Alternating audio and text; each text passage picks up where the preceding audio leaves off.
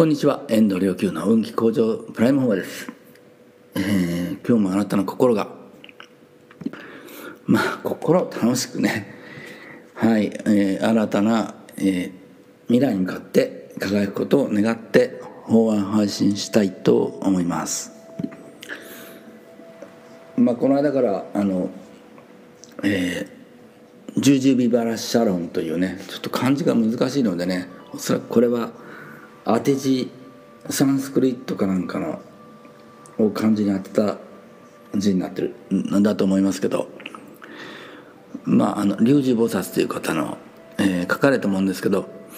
これお経にこう書いてあるって部分もあったりするので、えー、ご本人が書かれたところがどこかっていうのがわからないと、えー、ついこうこれお経みたいに読んでしまう可能性がありますね。そうするとあまあお経だからこんなことも書いてあるよねというふうに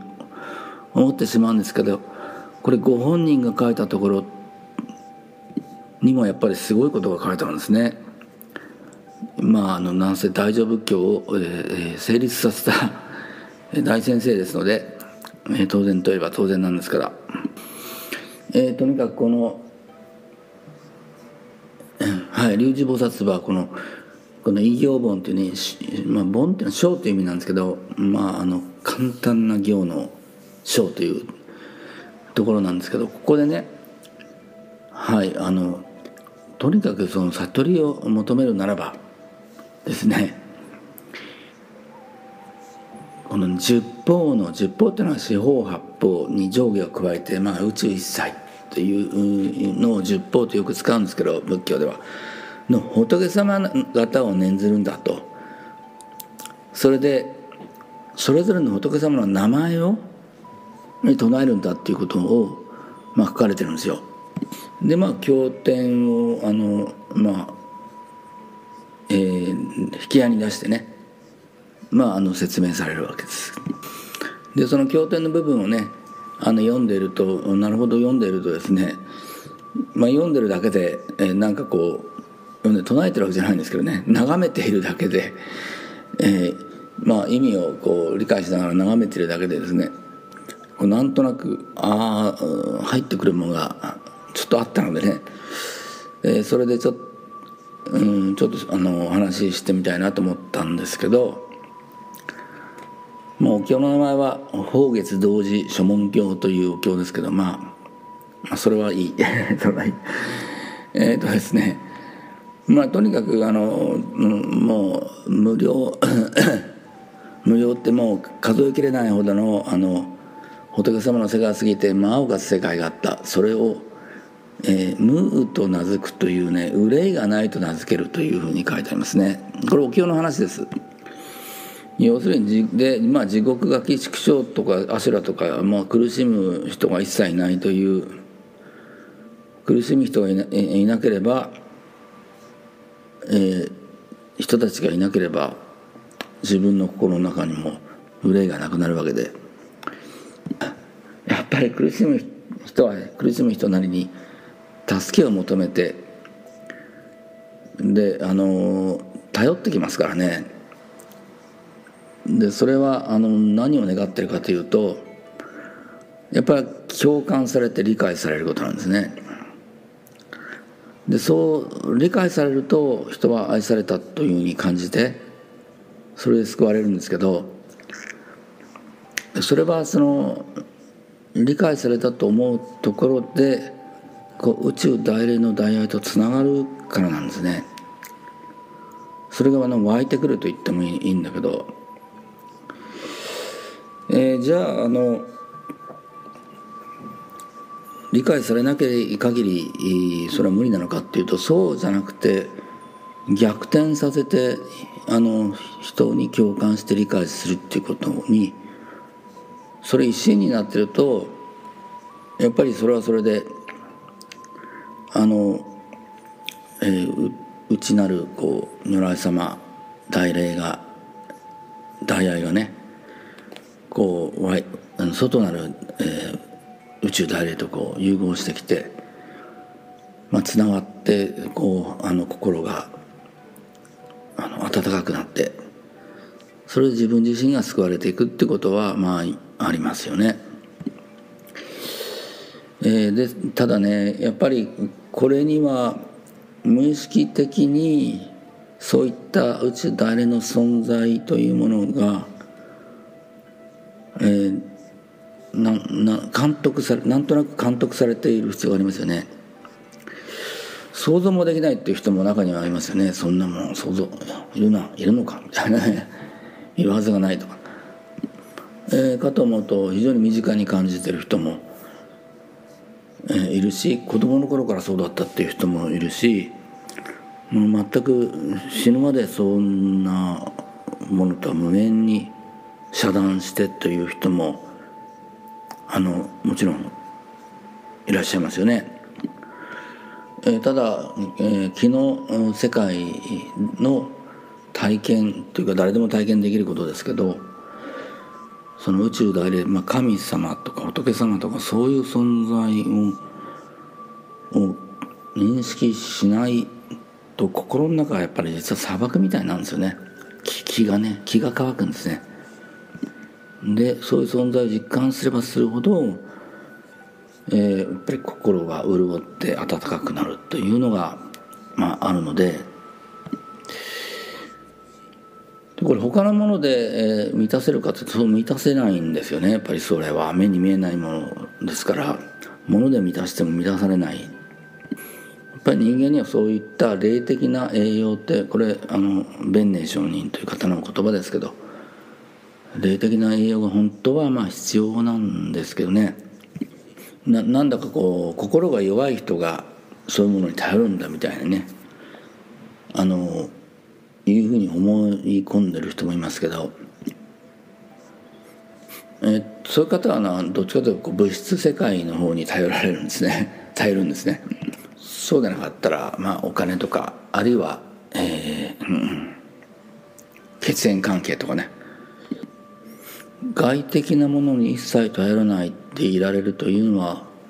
まさにこう目に見えないそういった、えー、大いなる霊的存在とのつながりなくしては無理ですよね。えー、非常に残念なことにね、えー、明治以降の日本というのは、えー、仏教を否定して神道を国教にしてしまってなおかつ、えー、天皇陛下を神様にしてしまったのでね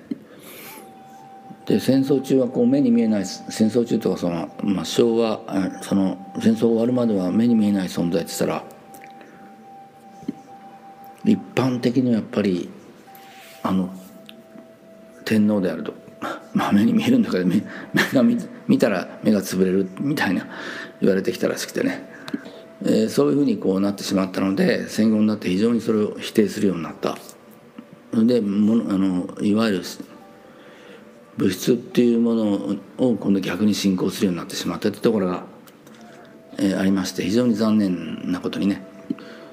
えっ、ー、とまああのこんな話をする予定ではなかったのですがでちょっとあの面白いものにねところでね、えー、このこの世界の、えー、仏様。まあまあいろんな名前があるんですけどその全徳如来というか書いてありますけどね。